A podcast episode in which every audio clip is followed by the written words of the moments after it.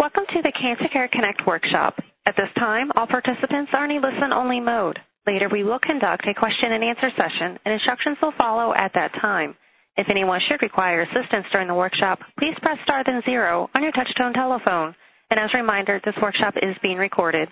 At this time, I would like to introduce your moderator for today's workshop, Dr. Carolyn Messner, Director of Education and Training at Cancer Care. Please go ahead. Well, thank you, Mary. And I too would like to welcome everyone to today's program. And today's program is Survivorship Care for Childhood Lymphoma Survivors. And this is part two of our two-part series, A Guide for Coping with Childhood Lymphoma. This is an important program, and it's a collaborative effort between Cancer Care and the Lymphoma Research Foundation. And I have to say that we have been working with the Lymphoma Research Foundation on a number of different programs, this entire series, indeed, and a number of different programs um, throughout the year, and plan to do that continuously. And uh, this is a really a first that we offered this particular series, and your response has been really terrific.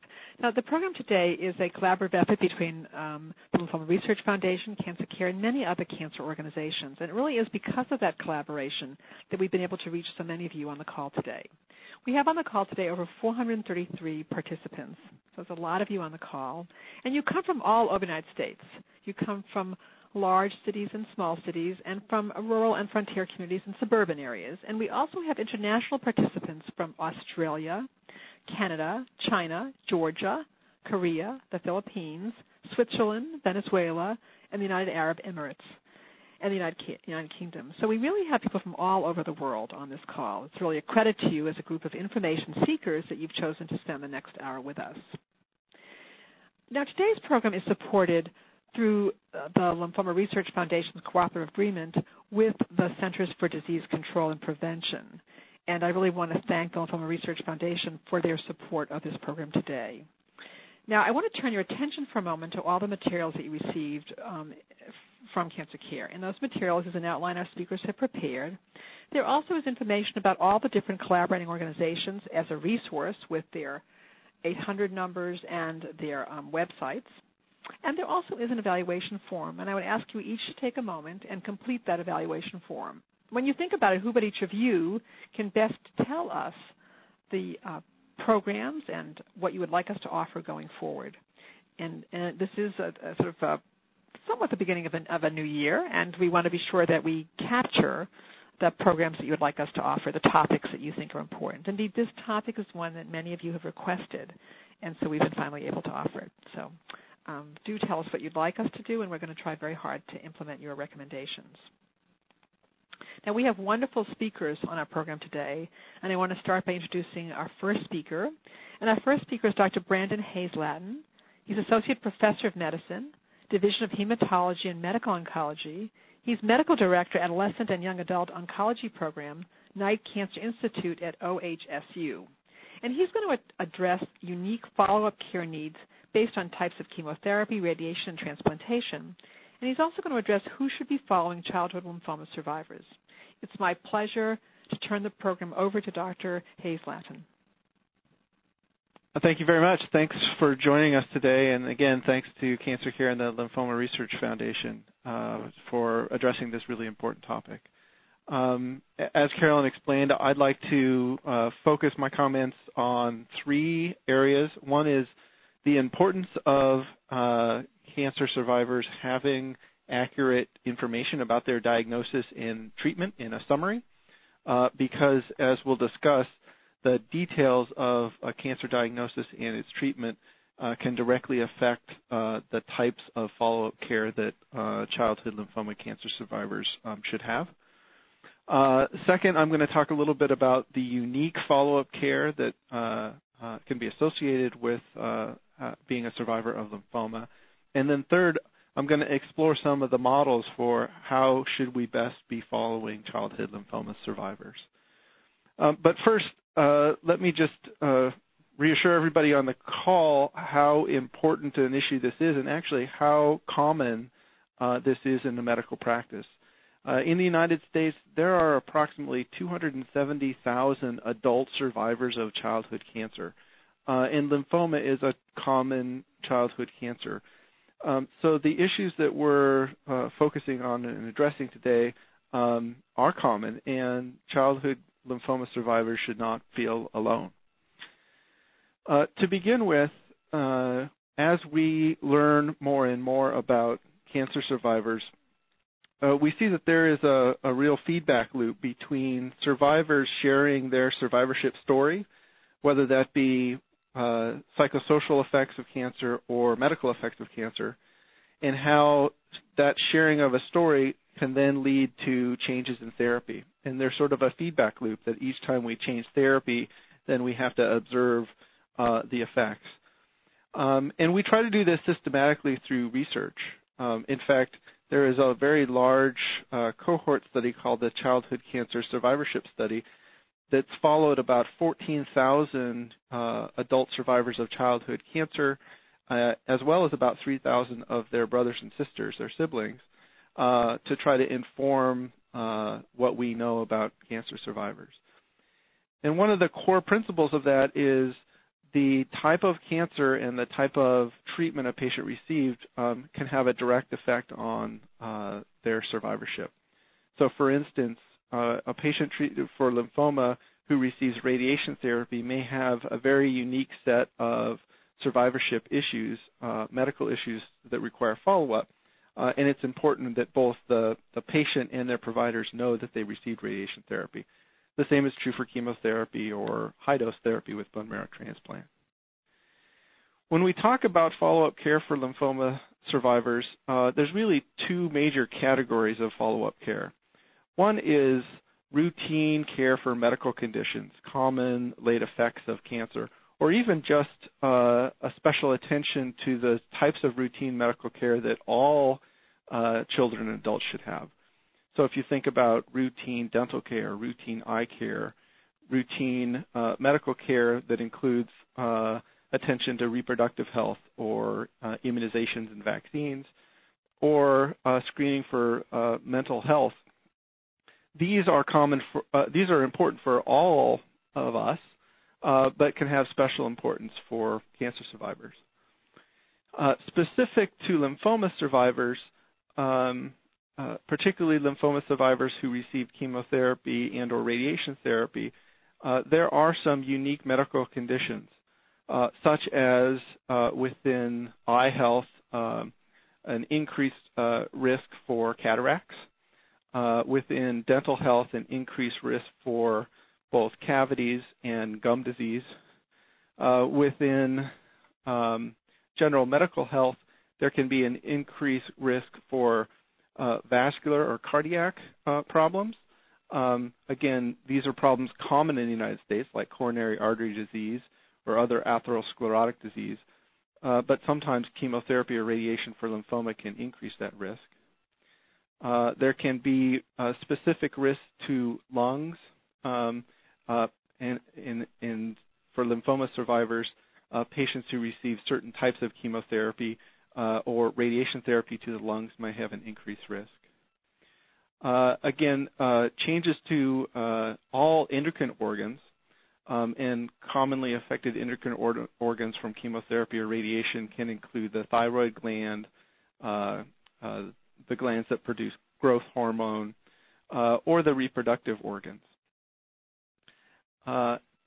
lastly, in addition to uh, sort of a heightened sense of awareness of what would otherwise be routine chronic medical conditions.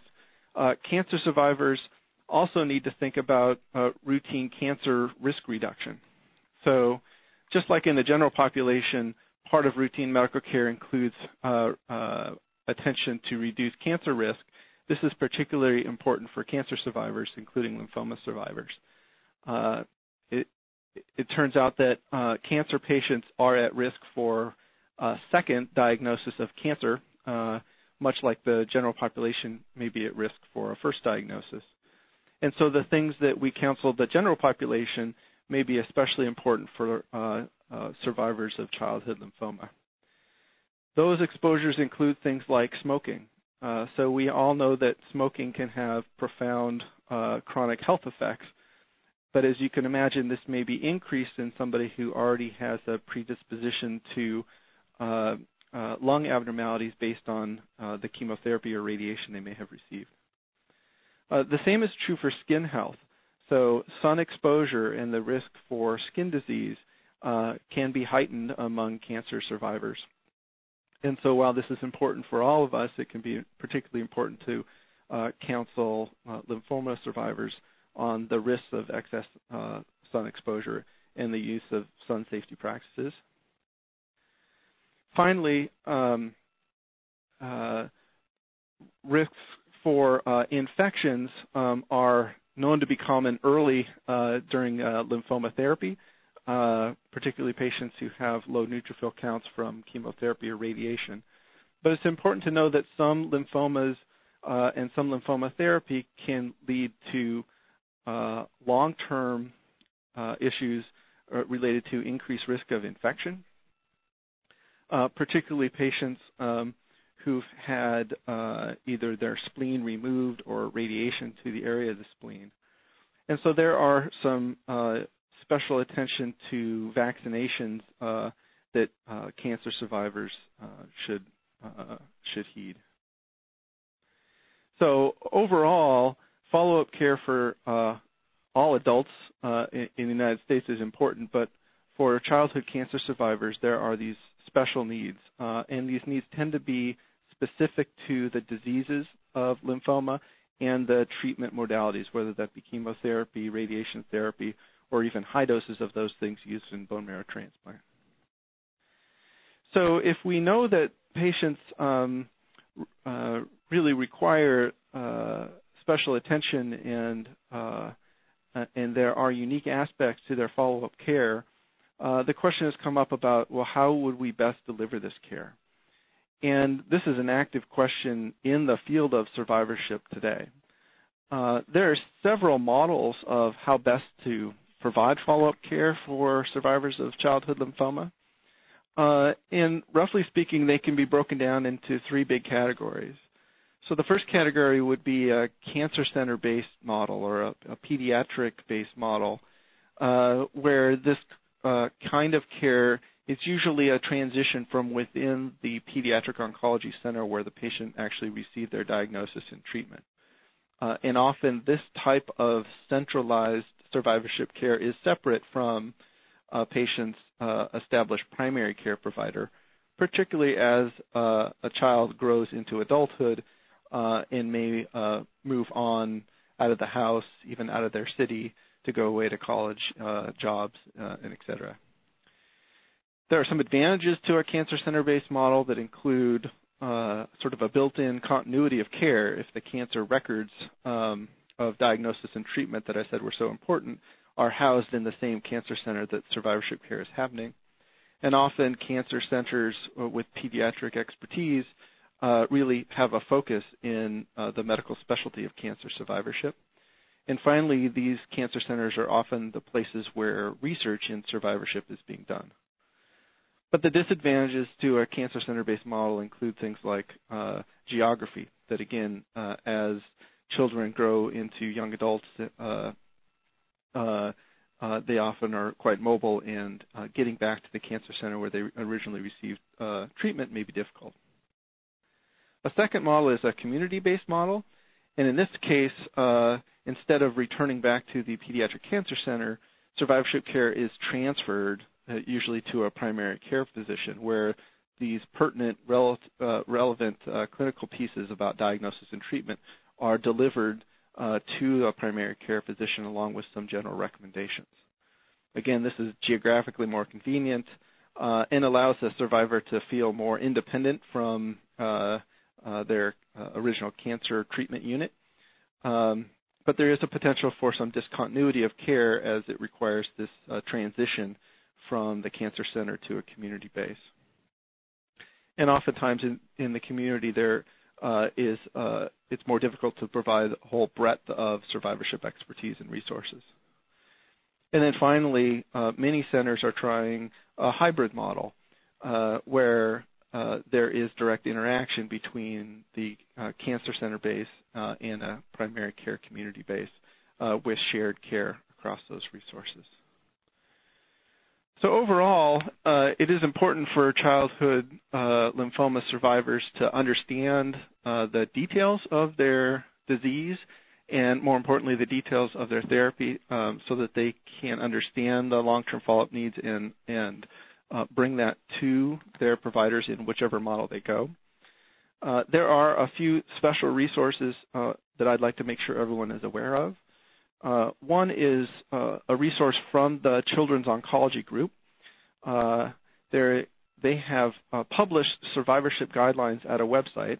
The website is survivorshipguidelines.org. It's all one word, survivorshipguidelines.org. And here you'll see uh, a whole list of both chemotherapies and radiation exposures uh, that uh, will list their potential late effects, some of the risk factors that may increase those late effects, and some recommendations for what kind of periodic evaluation or health uh, counseling may be uh, considered. So a lymphoma survivor can look at a particular chemotherapy drug like cyclophosphamide or bleomycin and uh, get some very specific information about the recommendations for follow-up. The other resource uh, to make you aware of uh, is a partnership with the Lance Armstrong Foundation and OncoLink called the Livestrong Care Plan. And this is available at the website livestrongcareplan.org. That's livestrongcareplan.org. And on this website, uh, a survivor can actually develop an individualized care plan by entering in their diagnosis and treatment, and you'll get many of the same recommendations from the Children's Oncology Group uh, in a report at the end of that plan. Uh, so with that, uh, I will uh, end my comments and be available for questions. Thank you. Well, thank you very much, uh, Dr. Hayes-Lattin. It's an excellent presentation, just really setting the context for the program today. Very informative, uh, just a lot of very helpful tips and information for um, our participants to be aware of. So I know there'll be questions for you during the Q&A. Thank you so much. Our, our next speaker is Dr. Barbara Jones. Dr. Jones is Associate Professor of Social Work co-director, the Institute of, for Grief, Loss, and Family Survival, School of Social Work, University of Texas at Austin. And Dr. Jones is going to address common concerns and issues and practical issues. And I'm going to turn the program over to Dr. Jones. Thank you so much, Carolyn, and thank you, Dr. Hayes-Lattin, for setting the stage so well for us to discuss some of the psychosocial concerns that can occur for children and families after uh, cancer diagnosis and survival. I also would like to thank Cancer Care and the Lymphoma Research Foundation for really supporting and highlighting this important topic. And I'm delighted that there's so many people on the call. It's exciting to um, have an opportunity to talk with you about some of the important issues that children and families do face after cancer. First of all, I think that Dr. Hayes-Lattin really set the stage that um, there are many survivors and therefore there's lots of reason to be optimistic and hopeful and happy about our advances in pediatric oncology care. What we also know is that survivors themselves report that the experience of having had cancer can impact them dramatically for some and less dramatically for others. And what I hope to talk about today are the psychosocial issues and concerns that are pretty common for children after they've had a cancer diagnosis and some of the practical issues that they and you all may face, and also how survivors make meaning out of this experience because many of the young people that I speak to do report that having had a cancer diagnosis has both some challenges but also some opportunities for growth. So many young survivors report that the experience of childhood cancer has a profound emotional impact on their lives. Sometimes the child or adolescent or young adult, depending on the time, will know immediately that they have been changed in some important way by this experience. For others, it may take time to understand the meaning of their unique experience as they try to move back into a quote unquote normal uh, type of experience. Many survivors simply want to go on with their lives and be normal, but what is normal for a child or an adolescent who's never faced cancer might be very different than what is normal for a young cancer survivor. Returning to a pre-cancer normal is unlikely, so we can set up the expectation that things will be different. But young survivors really can learn to create this new sense of normalcy that incorporates their experience with childhood cancer childhood cancer is very unique because it occurs when children are developing both physically and emotionally. So the young cancer patient understands their experience in a way that's congruent with wherever they were developmentally when they received their diagnosis. So what it's like to understand and go through treatment when you're four may be very different than when you're 14. And that also means that as they become older, they view their experience from different developmental perspectives and integrate the memories in a new way. Each child or adolescent may reintegrate his or her experience at each new developmental stage, and that's really normal. So to have a child express their feelings and their concerns when they're four years old, and then need to look at it a little differently when they're 10 and a little differently when they're 14, that's normal. It doesn't mean they didn't take care of those feelings the first time. It just means they're a whole different person developmentally. So with support and guidance, these memories and these experiences can really be incorporated into a positive sense of self and of survivorship. It's not uncommon for young adults to experience the psychological effects of their cancer long after they finish their treatment. Some of the life ex- changes that young people may experience are incredibly positive and life affirming, such as the ability to triumph over challenge and discover meaningful relationships. Some of the changes are more difficult to understand. Young survivors report a sense of feeling different from their peers, feeling isolated. Some report a sense of loneliness and loss about having missed out on some of the activities that their peers had a chance to participate in. Some report that they feel like they have different values than their peers, that they're maybe less concerned about some of the things that the people who are the same age as them are concerned about. They're less concerned about things like looks and status and stuff. They're more concerned about relationships.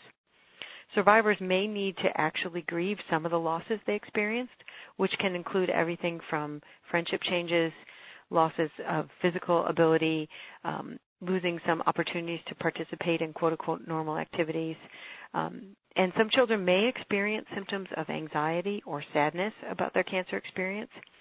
It's important for these children to know that these experiences are not unusual and that they can talk about them with a caring adult sometimes it's good for them to talk about with another person who is their same age, and so peer support can be very important. Sometimes counseling can help a young survivor make sense of their experiences and deal with their subsequent emotions. But for most, really having a couple of caring people in their life makes all the difference. Many young people indicate a sense of being positively transformed by the experience of facing childhood cancer. Some feel powerful, hopeful, determined, like they can face anything now self-esteem can actually in some ways be enhanced by the experience of surviving cancer. So some young people search to make meaning out of their experience, and that can look like anything from trying to really value relationships to we also see a lot of young people growing up and saying they want to become a doctor or a nurse because they want to make a difference in children's lives. Some of the experiences that are very common and should not be any cause for alarm, just pretty common for a child or adolescent survivor feeling different and or isolated from their peers. Having a sense of valuing time and relationships. Identifying with adults. Having some anxiety, maybe even some direct concern about their own health. Having some sense of sadness.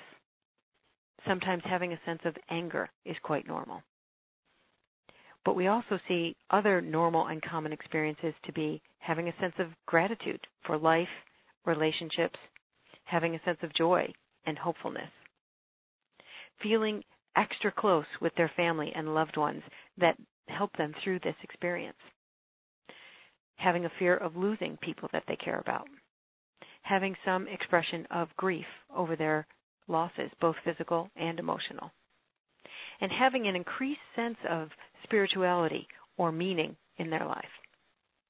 I want to talk about some of the key points that may come up for young people after they've survived. The first is right as young people transition off of active treatment, that is a time of great change. And so that can sometimes be a moment to have conversations about what it means to have gone through this experience. Roles change, the family roles change. They may be searching for identity with peers who have not had a cancer experience, kind of wanting to put it behind them. They may have to recover from this period of being isolated from their same age peers and need some reintroduction, some opportunity to reengage in these normal activi- activities. It can also become a period of some risk as some children want to reclaim that lost time and do so through risky health behaviors such as staying out late or driving fast or experimenting with alcohol. So recognizing that that could be a risky time for young people as they try to reclaim some of the adolescent stages that perhaps some of their peers went through. They face this very unique dilemma of being simultaneously both older than their peer group and younger than their peer group. In some ways, they're older because they have really faced a huge life crisis that has caused them to really think through who they are and in other ways they feel a little bit younger because they haven't had the opportunity to experiment with things like relationships, depending on their age, dating relationships. Um, just all of the peer development that happens in context may have been opportunities they've missed. So also during this time period, um, it's not uncommon to see some emotional issues that come up, and this can continue for a while. Sadness I talked about, anxiety, health-related concerns. Is my cancer going to come back, and if so, what will it mean? Again, they may also feel kind of invincible, strong, resilient, newly focused. I know who I am and who I'm going to be, and they can use that as a motivation. They may have deeper relationships and a greater appreciation for their friends and their family members and the important things in life the transition time right from active treatment moving into this survivorship time can also be a period of risk for parents. So I know there's a lot of parents on the phone call and just to say that don't be surprised if you find yourself feeling a lot of anxiety about that change and that time period of now what? We've had all these scans and all this attention and now what? And that anxiety can last for a while. That's pretty normal too and something that can be talked about. Young survivors sometimes report a paradox in their identity. How do I move from this idea of having my identity as a child with cancer to a survivor of cancer? And which am I? And who am I? And if I make a new friend now, should I tell them that I had cancer? Do I wait to tell them? Can they tell when they meet me? Is that my information? All of those are the types of questions that young people report to me that they struggle with. How do I disclose this? Do I say, hi, my name is this and I had cancer? Or do I wait till I have a deeper relationship? Or maybe I don't want to tell anybody. Maybe it feels really private. There can be some practical, practical issues also for young survivors. Some of them have to do with school issues. For example, if a young survivor has been out of school for some time, trying to reintegrate back into the schoolroom can be difficult both for the peer issues, but also because the school administration may or may not understand that while the child looks healthy, they've had some concerns and some challenges that need to be honored. And they may need some support as they reintegrate back into the educational system. Similarly with employment issues some of the practical issues also about things like making sure that the young person understood and understands what happened to their body so that they can take control of their own health management as they become adults and managing that and understanding that even though they may want to move away from it, it's important to be able to say, I know what happened and this is how I'm going to move forward with it. But what we also see, and I think I want to really offer to you, is this I hear lots of young people telling me about how having had cancer changed them oftentimes for the better. That while they would likely give the experience back, they now know who's important, what's important, that being able to face something and get through something difficult changes who you are and how you approach the world. I've had young people say to me, I was on a difficult path. I wasn't making good choices. And now this caused me to stop and look at what I value, who I am. I think about what's important, what it means to stand by somebody, to be a good friend, what it means to value life, what it means to appreciate the little things in life, and how to have gratitude for others. So many young people report that they have found meaning and have found their lives being changed by having faced a life-changing illness. So surviving cancer can be a transformative life experience and one that deserves our respect, our support, sometimes even our awe. But each survivor will make their own individual meaning out of their experience with childhood cancer. What is important is to allow them to express their feelings without judgment, to help them to identify what are their successes, and to provide unconditional support and help when necessary. So these conclude my remarks for now, and I welcome the opportunity to discuss more in uh, question time. Thank you. Well, thank you very much, Dr. Jones. That was a very compassionate and very compelling presentation. and Lots of issues and, and concerns that um, you raised, and and wonderful tips. So I, I know there'll be questions for you during the Q and A. Thank you so much. Um, our, our next speaker is Izumi Nakano. And Azumi is speaking in behalf of the Lymphoma Research Foundation. She is the Patient Services Manager at the Lymphoma Research Foundation. And I'm now going to turn the program over to Azumi, who's going to say some words of welcome as well as identify many of the free support services available from the Lymphoma Research Foundation. Azumi? Thank you, Carolyn and Cancer Care, for the continued partnership. Thank you to our esteemed faculty, Drs. Hayes Lattin and Jones, for taking the time to be with us today, and for all that you do for LRF and people affected by lymphoma. I would also like to acknowledge uh, the Centers for Disease Control and Prevention for supporting today's call. The Lymphoma Research Foundation is the nation's largest nonprofit organization devoted exclusively to funding innovative lymphoma research and providing people with lymphoma and healthcare professionals with up-to-date information about this type of cancer. LRF's mission is to eradicate lymphoma and serve those touched by this disease. LRF invests millions of dollars each year to combat lymphoma and assist those whose lives have been affected by a lymphoma diagnosis. The foundation remains dedicated to identifying a cure through an aggressively funded research program and to helping members of the lymphoma community by providing comprehensive disease-specific programs and services. To date, LRF has funded over $45 million in lymphoma-specific research. Over 35,000 people are served each year by the LRF programs. LRF provides a comprehensive series of programs and services for people with lymphoma and their loved ones, which include our lymphoma helpline, where a professional public health and mental health staff assists can assist you in your search for information about lymphoma and appropriate resources, a clinical trials information service where a member of our helpline team can assist you in your search for clinical trials. We also have our Lymphoma Support Network, which is a national one-to-one peer support program that matches lymphoma patients or caregivers with volunteers who have had similar lymphoma-related experiences. In addition, we offer publications and newsletters, which include four comprehensive disease guides, one of which is a 70-page guide on childhood non-Hodgkin's lymphoma called Understanding Childhood Lymphomas. We also offer disease-specific fact sheets and informational e-newsletters. We have webcasts and podcasts that are available on specific types of lymphoma, treatment options, and support topics. And finally, we offer in-person patient conferences on the local, regional, and national level. For more information, please contact a member of our helpline team by calling 1-800-500-9976 or visit our website at www.lymphoma.org. Again, thank you so much. Carolyn?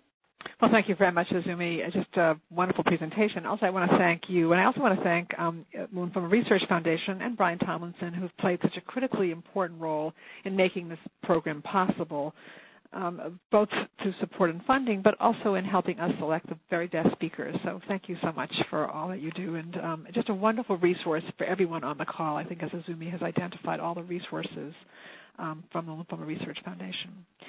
And our next speaker is Kathy Nugent. Kathy is an oncology social worker. She's director of social service, Cancer Care of New Jersey. And Kathy is going to talk about the free psychosocial support services that you can access from Cancer Care. Kathy? Thank you, Carolyn, and thank you to everyone for participating in today's Connect Education Workshop. I would like to speak briefly about the services that Cancer Care offers. When the child with cancer completes treatment and enters the world of survivorship, the family as well as the child is forever changed through the cancer experience. They now need to find new ways to manage their feelings and the adjustments imposed on them by the cancer treatment. The unpredictability of the future, sense of safety, and control has been challenged. Children and teens who are now thrust into a world that has changed for them present special needs and concerns. Cancer Care has programs to help the family cope with survivorship issues the cancer care programs for kids are all part of the free professional services that cancer care provides, but focuses on the particular needs of children and parents. We offer practical support, education, and advice to parents and counseling to children and teens to help them understand cancer as well as survivorship issues associated with cancer. Families who live near one of the cancer care offices they also participate in one of our therapeutic recreational events to teach children and parents how to talk to each other about their cancer and survivorship. The cancer experience often leaves us feeling all alone. At Cancer Care, people can gain emotional support, insight, and reassurance by participating in free telephone and online support groups. Cancer Care offers these support groups to people with cancer, their families and friends, caregivers, and survivors. All of our support programs are moderated by professional oncology social workers. I would also like to mention that all of our Connect Education workshops are archived and are on our website as podcasts.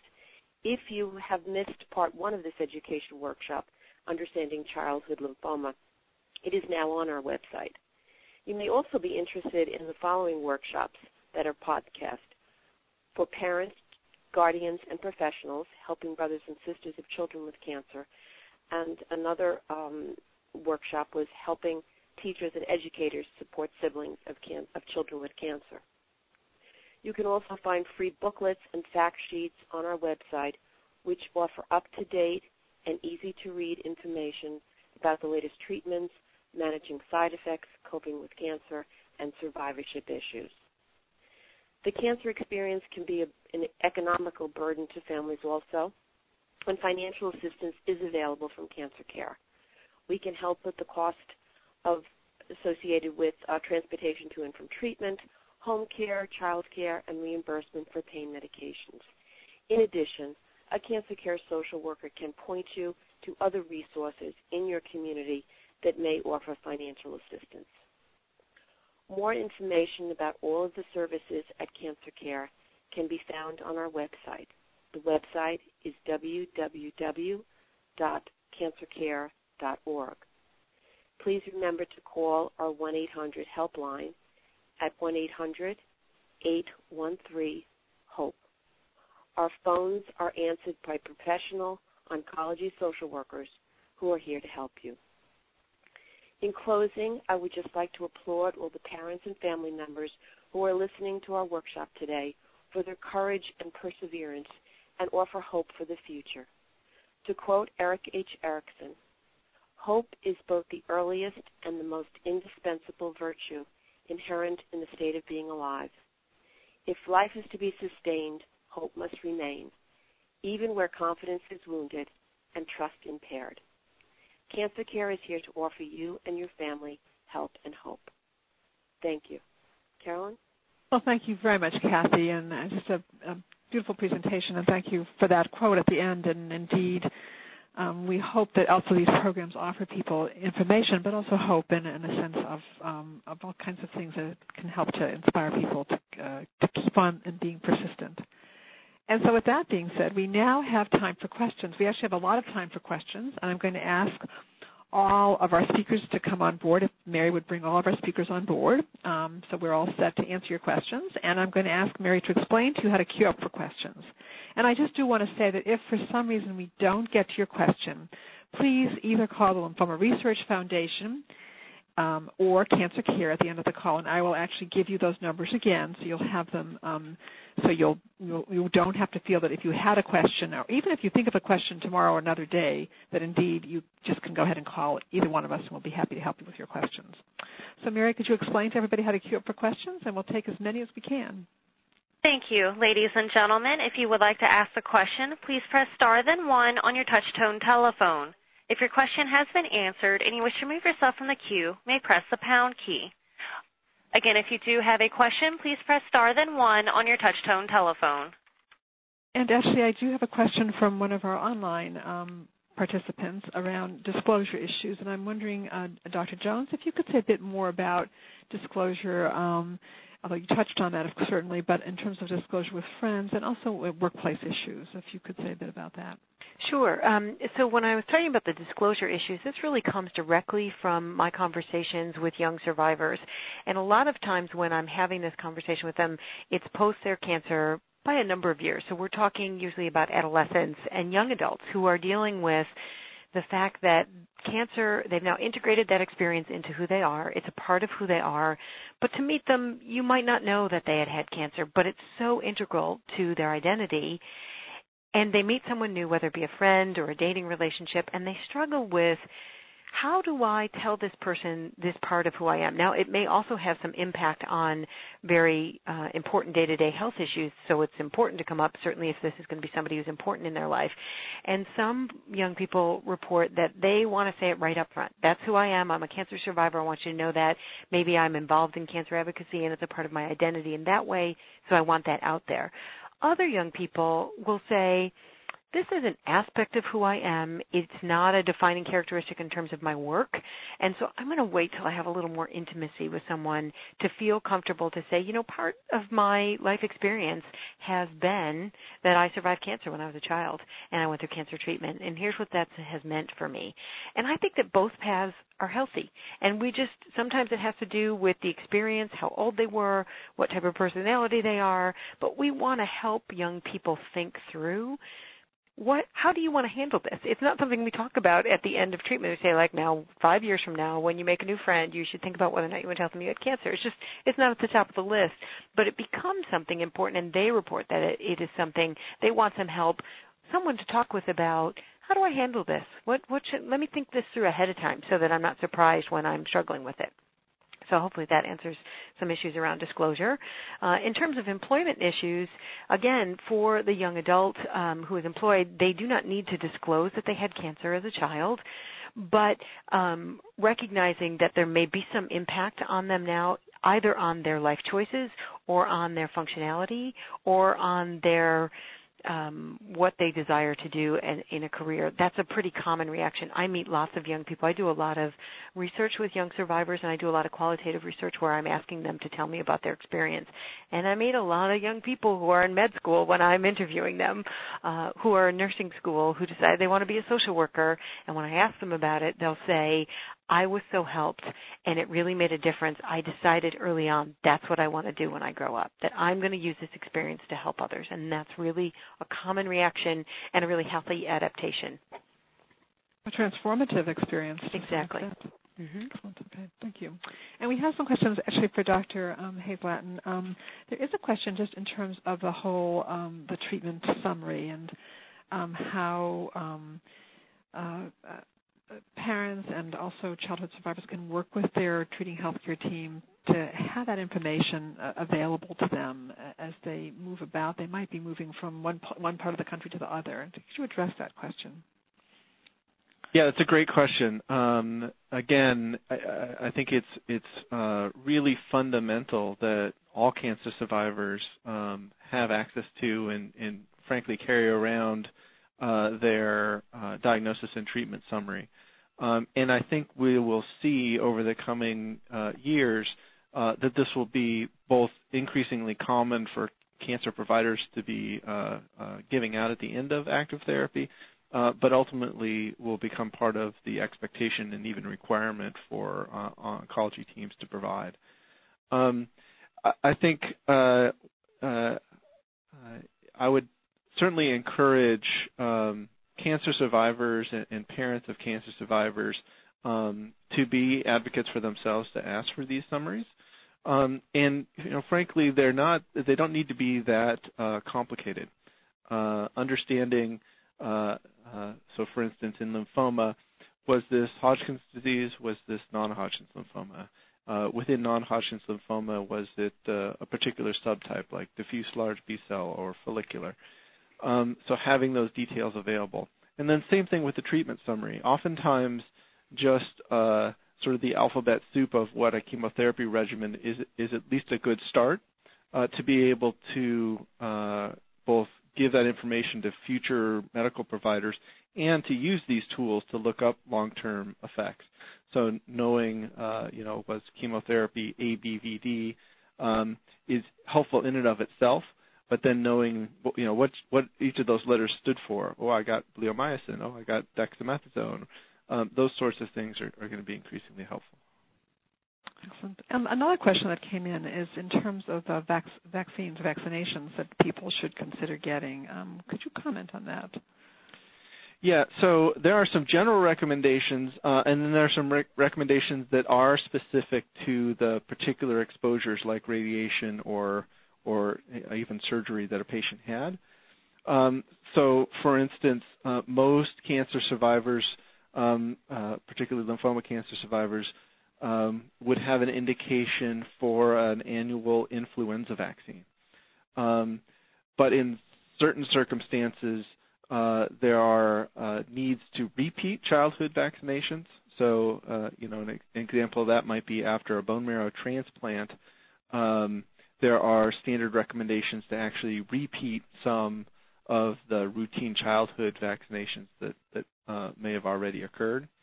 Um, there are also specific recommendations around uh, avoiding some vaccines, uh, particularly uh, vaccines that are uh, derived from live viruses. Um, so if patients have had uh, very immune suppressive therapy like a bone marrow transplant, in addition to vaccines that are recommended, there are actually some vaccines to avoid. Uh, so again, like a lot of this survivorship thing, uh, um, you know, materials, it, it tends to be very specific to the therapy that an individual received. So uh, uh, probably those are good questions to then go back to the healthcare team with um, as um, as seems appropriate, or certainly. So uh, you know, the, the probably the best source of this is to go back to the to the medical providers um, who have direct access to the treatment details and uh, can give that information. But again, the resources of the Children's Oncology Group uh, through survivorshipguidelines.org um, uh, does empower survivors and their, their caregivers to look up specific therapies that a patient received and get some of the details, uh, whether it be vaccinations or, or other follow-up. And because we have such a mobile society where people are always moving around, someone asked the question here. We have another participant who's asking about what about international travel um, and uh, what happens in terms of just um, routine vaccinations as well for that. Um, so that would be something I would certainly defer to uh, the individual's medical providers. Um, uh, beyond sort of these routine recommendations once you get into uh, balancing that with travel recommendations that again that kind of information for the general population is available from sources like the Centers for Disease Control but being able to interpret what the CDC recommendations are for travel and balancing that with the you know sort of immune status of a lymphoma survivor uh, uh, really should be balanced by a medical provider. Thank you very much. And uh, for uh, actually Dr. Jones, another question that came in actually from one of our participants online is the whole issue of the parents um, in terms of uh, how um, you know they they have uh, sort of uh, they often have a, a lot of needs or, or just a lot of perhaps stresses um, of having uh, coped with this. And I wonder if you have any comments about sort of long-term effects for parents as well. Oh, thank you for asking. I think that's a really important topic. And, you know, as parents, we tend to focus very much on what our children need and specifically when they're facing such a diagnosis as cancer. But we do know that um, for parent caregivers, and that's redundant, all parents are caregivers, but when they're also doing caregiving around cancer, um, that there can be some really significant stressors that occur to parents. So there can be impacts upon parental health. There could be impacts upon parental relationships, you know, primary um, spousal or partner relationships. Um, there can be impacts upon the family system. These are all really common if you think about the energy and effort it takes to get through a cancer diagnosis, it's not surprising that um, the individuals in the family system would also have some potentially negative outcomes and stressors. In fact, we do know that the group that's at some of the highest risk for anxiety after cancer our parents because it makes sense. They held a lot of the anxiety for the family as they got their child through this treatment. But the other um, kind of good news is that families do rebuild. Families are resilient, and it's important to honor taking care of yourself and your relationship and your children and your health. Um, and that's really healthy and something your children want you to do. So I think that's important for us to pay attention to the health of parents.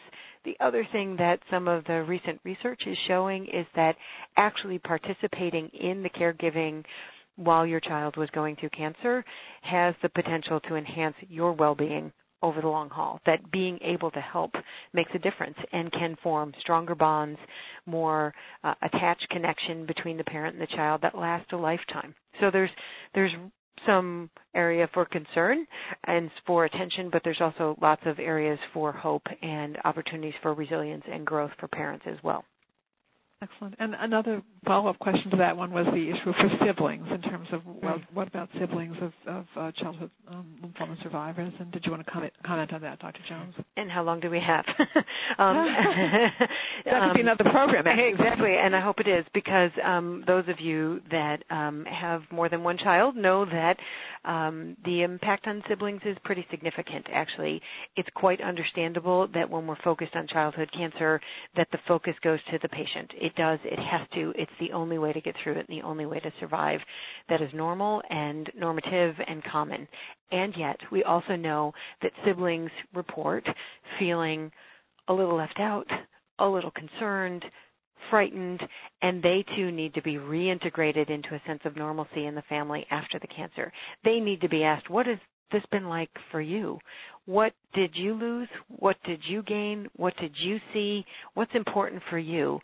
And recognizing that the family had to shift its priorities for a period of time, but that's not a reflection of love or of concern because we do know that without the opportunity to have that kind of reflection and support that um, siblings do struggle so they need to be reengaged we need to turn to them and say what was this like for you and what can, how can i help you and bring them back into the fold um, so that they get the support that they need to over the long haul. And there are some amazing programs out there, many of which I'm sure you know. One jumps to mind is Super Sibs, designed specifically to help siblings when their um, brother or sister has cancer. And that's a great resource both during cancer and after cancer. Thank you. And that is an excellent resource. It's in your materials. Everyone but Super Sibs is really developed um, really for uh, uh, uh, uh paying attention to siblings and their needs. And so please be aware of that as a wonderful resource um, for, for all of you to, uh, to access. Well, as we are about to conclude the program, I want to ask all of our speakers to address con- the concept of resilience because I think that's come up. Many of you have touched upon that. And um, I'm going to ask Kathy to start with that, and then I'm going to ask everyone if they'd like to just comment on the concept of resilience.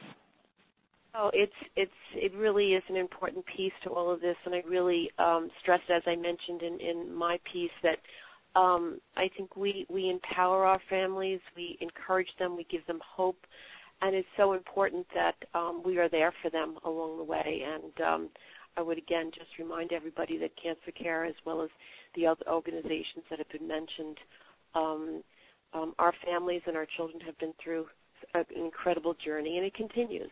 And I think we, along the way, need to reinforce that um, it, there is hope, um, and um, we don't give up hope. We just continue to empower and um, find all aspects of positive life for our families and, and the, the children and, and um, families in general. Thank you. And uh, Dr. Jones, do you want to add? Sure. Um, there's, again, actually some research that talks about how families, after facing a life threatening um, or life changing illness, many of them come through more resilient. Again, most would say, I will give back the experience. I didn't want to go through this experience. It isn't what I chose. But I recognize now that I am closer with my children. I talk better to my spouse. I know what's important. I don't care about what kind of car I drive. I care about, you know, do we spend time together as a family? I get what's important in life. And that permeates throughout all kinds of life decisions. And so we see lots of families after cancer and after survival find finding that their relationships are enhanced, their sense of self is enhanced, their sense of competence is enhanced, their ability to negotiate through what's critical in life is really increased. And so that is a sign to me of family resilience and thriving and post-surviving. Dr. Hayes Lattin? Well, I certainly want to echo everything uh, that's been said about resilience. I think specifically to the medical effects that I discussed, um, uh, while it is true that um, chronic medical conditions can be common after cancer survivorship, uh, there is also a research base that shows that even patients who have uh, a number or a significance of chronic medical conditions still rank their overall health as good to, to excellent. Um, that even in the face of ongoing medical needs, uh, we see that the population of lymphoma survivors uh, uh, can be quite resilient. Excellent. And Azumi, did you want to add? Well, I think I just wanted to reiterate what everyone else said and, and just all the people that we speak to um, that call our foundation and just how um, they, you know, are information seekers and in wanting to empower themselves and their family by learning more about the diagnosis and aftercare, um, you know, really showing a great amount of strength um, for their family is, is just amazing. Well, I want to thank all of you. I want to thank our speakers who've really been really outstanding. Uh, this really winning team. We really want to invite them back for another another program. Just outstanding um, presenters and speakers, and very compassionate as well. I want to thank all of you who actually have sent us online questions that our speakers were able to address and be able to elaborate further on different points in the call. And I want to thank all of you who've been listening as well. And I want to remind you all that this is a one-hour education workshop, and that in planning a program like this, we do recognize that you all have needs that go far beyond the scope of one hour. And so um, I want to remind all of you that there are resources to you um, that you can contact um, if you have a question or concern. Most importantly, as we conclude the program, I don't want anyone to feel that you're alone in coping with these issues that were brought up on today's call or in coping with lymphoma or cancer. I want you to feel that you're part of a community of support. And I want to again repeat the number for the Lymphoma Research Foundation, 1-800-500-9976. And for Cancer Care, 1-800-813-HOPE. And I want you to now know that you really have access to a lot of free services, and please do take advantage of those services. Um, many people sometimes think that, oh, I have to deal with all by myself, but we really, I really want to give you the message that we're all here to help you. And um, we we know that it makes a difference sometimes reaching out for this help, and we're all here for you. So give us a call. We're here for you. And I want to thank you all for participating, and I want to wish you all a very fine day. Thank you all. Ladies and gentlemen, thank you for your participation. This concludes the workshop. You may disconnect and have a wonderful day.